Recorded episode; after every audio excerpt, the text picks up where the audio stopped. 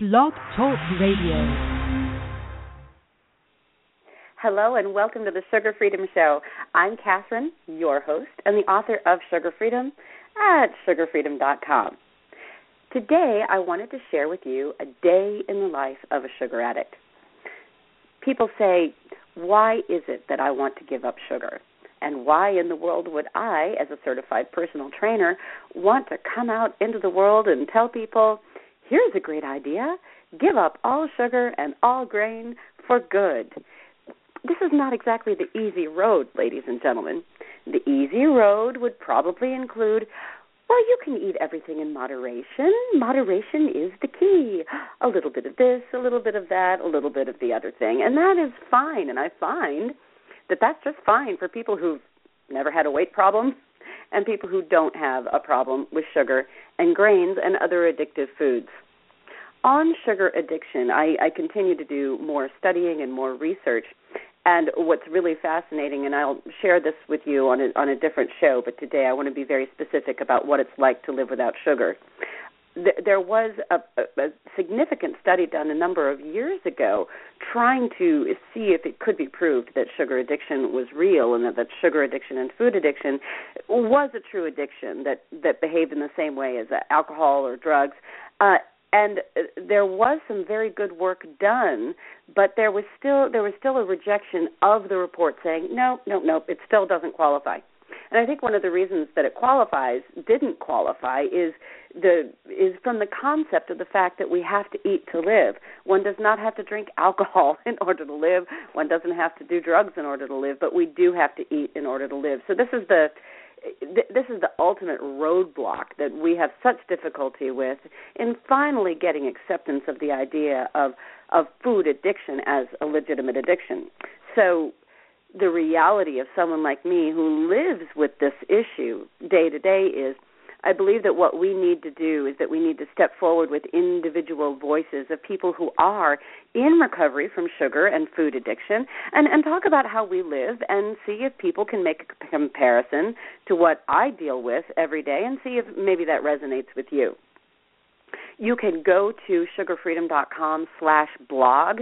There's actually a quiz there, Am I a Sugar Addict? If you take the quiz, you will be added to my email list, and that's one way that you can get some of the information and recipes and ways that I contact my readers and uh, people in, in my sugar-free world and, you know, continue to give them help and encouragement. At any rate, listen in, and I'm going to talk about a day in the life of a sugar addict, and an interesting day because it might be one of the days that you have to wonder, well, gosh, how am I going to deal with this? So let's set the scene. I was traveling to Modesto with my son to do some shopping. He's going back to school today. I'm going back to work today after the Christmas and holiday break, after the New Year break.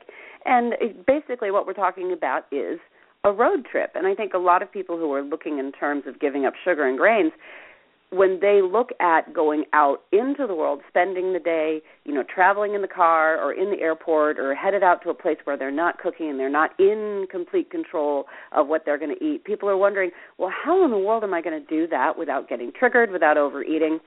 And you know with staying on my program. Just so you know it was really exciting because i got up this morning and even with the travel and having to eat out i did still my scale weight was down this morning. And i know that the scale isn't the be all and the end all but i think it's pretty exciting when you can go out eat at the mall and then end up losing weight the next day. So let me just talk about what i ate yesterday. So i got up in the morning and i had a leftover lamb chop for breakfast so there you go. There's key number one that, you know, this woman eats completely differently than a lot of people do. And it's okay. There I had it. I had a lamb chop. And then also before we left, uh my husband had made his breakfast and he had made some uncured bacon.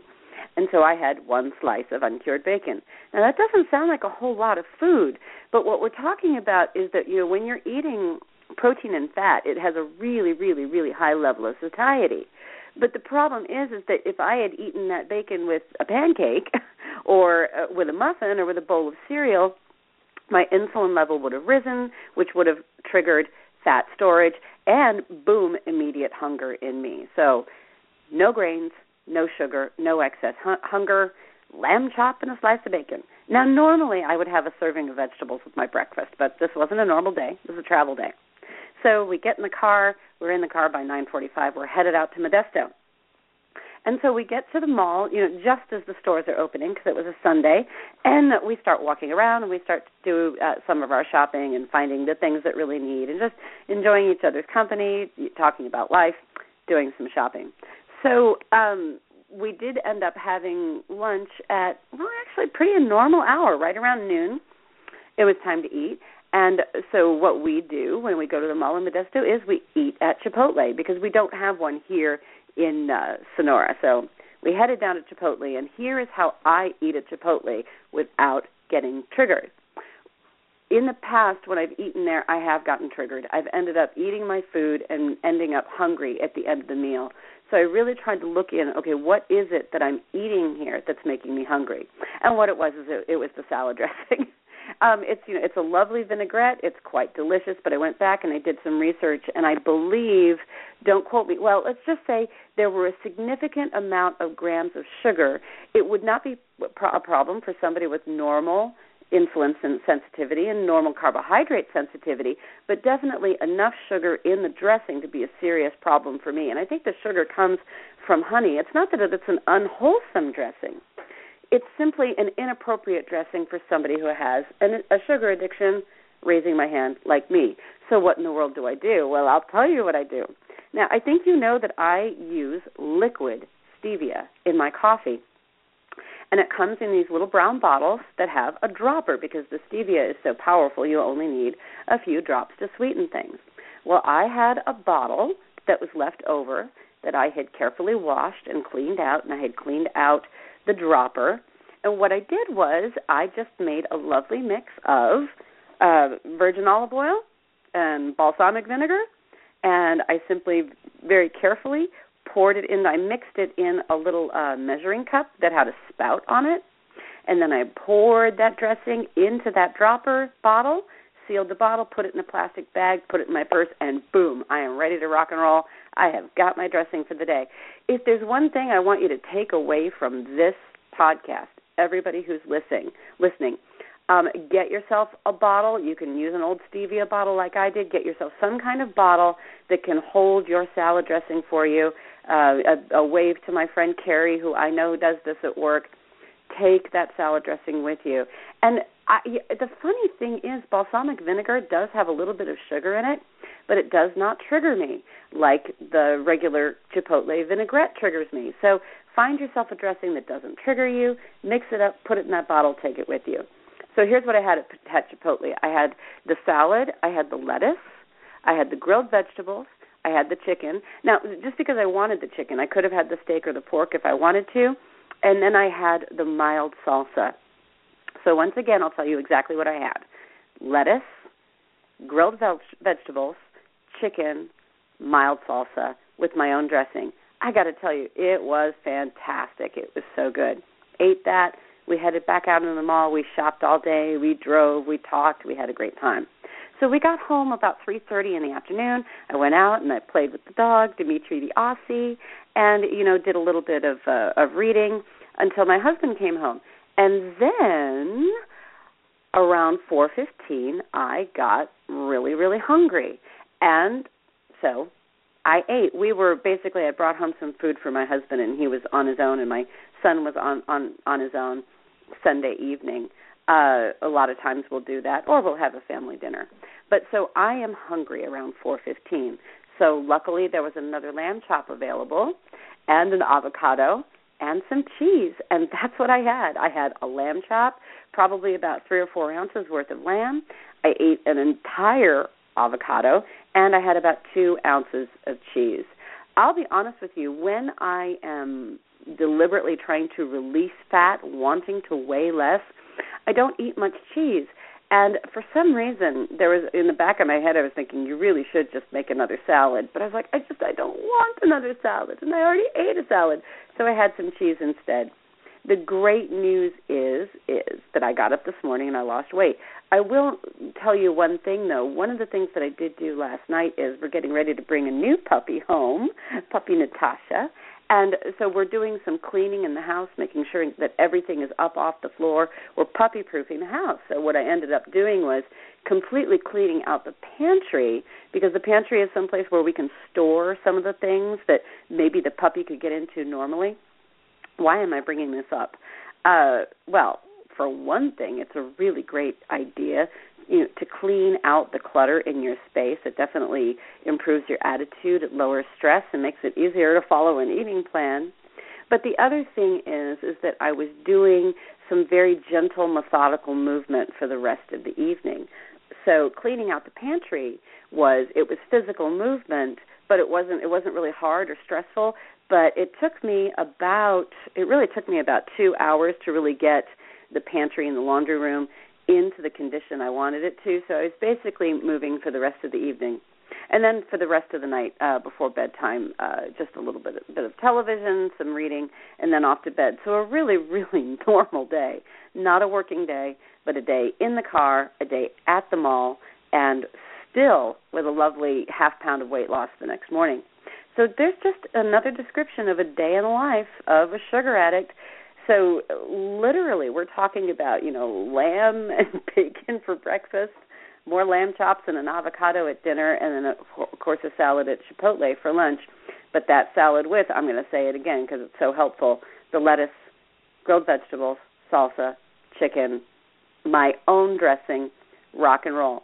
So so there you have it. I really hope that that helps you today to get an understanding of if I give up sugar and if I give up grains, how in the world am I going to live? What in the world am I going to eat? So I wanted to share with you those strategies and that description of of what that day is like. And so once again, as we're coming near to the end of the episode, just want to give you a couple of more tips. Always remember drink your water, which is something that I made sure to do have your tonic in the morning, which is also something I made, sure to do, and simply be willing to choose the foods that are going to serve your goals. In other words, get started in the morning with a strong conviction, write it down, which I always do. Write down the foods that are going to leave, that you're going to leave out. And this is what I write down every morning. I write down that I abstain from alcohol, sugar, and grains. Um, alcohol is an interesting thing. I do have clients and readers who do just fine, still enjoying their wine or their occasional cocktail. It doesn't work for me, so I go ahead and leave it out. So every morning I establish my commitment to abstaining from alcohol, sugar, and grains. And then I go out into the world with that understanding that there is plenty of food available out there that isn't sugar and that isn't grain. It's it's out there um you can get you can go to Chipotle for heaven's sake, you know, you can go pretty much anywhere and get you know, get a sandwich and, you know, not eat the bread. So the the food is out there, the abilities are out there. There are grocery stores, there are restaurants pretty much anywhere. You can get a salad. And so basically you'd simply go in with the conviction that you're not going to eat those foods. And the great news is that on average, after only 3 days of abstaining from sugar and grains, you lose the desire for sugar and grains. If you look at my yesterday, I was really really hungry by 4:15, but I didn't slip. I didn't get into and believe me, I've got people in the house who are not addicted to sugar and grains. They can have whatever they want. Those foods were in the house. But the great news is is that I didn't eat them and you don't have to eat them either. You can choose something else. But what I will leave you with is that you have to have non sugar, and non grain foods available. The reason I was able to leave them out is because I already had the lamb chops, I already had the cheese, I already had the avocados. So my advice to you is make sure get out there, hard boil some eggs, cook yourself some good protein, and have salad greens ready to use, have vegetables ready to eat, and have those avocados in the house. Keep that good, wholesome, freedom food in the house and you won't be tempted to eat the other stuff. And then what I will finally leave you with is if you are hungry, eat your freedom foods. If you are hungry, eat those freedom foods. And they're going to be your clean, pure fats, your healthy proteins, and your above ground vegetables. And don't forget the avocados. I just want to wish you a great day. I really hope that these tips help you. Stay encouraged, stay with it, and you really will. You will release the excess fat that you want to release, and you will be living an empowered, energetic, well focused life without being a slave to sugar and grain. So join me next time on the Sugar Freedom Show. I'm Catherine Gordon, wishing you a great day. Bye bye, everybody.